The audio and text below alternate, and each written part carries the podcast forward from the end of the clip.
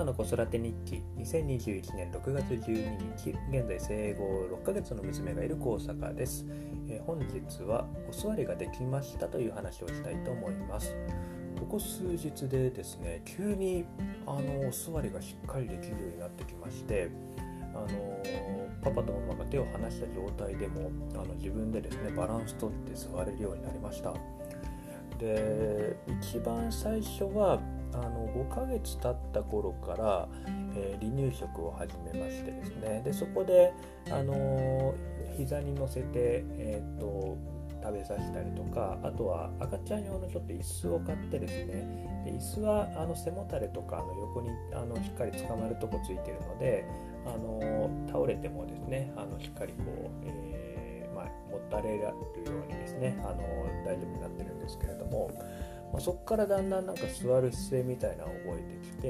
で、えー、と床にこう座ってすぐゴロンって倒れちゃうんですけれどもあのまあ、数秒であればちょっと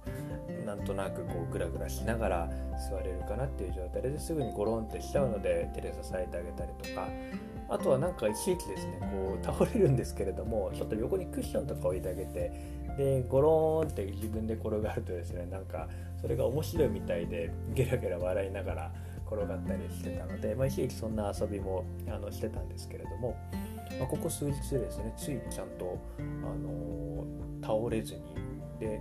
まだちょっとバランスの取り方とかはまだ不安定なので倒れちゃう時倒れちゃうんですけれどもあの前重心がちゃんと前に後ろに行っちゃうとどうしてもやっぱ後ろに倒れたり横に倒れたりしちゃうんですけど前に重心がたもあるとですねあのちゃんと自分で、えー、足と手でバランスを取りながらあの座れるようになってですね。で特に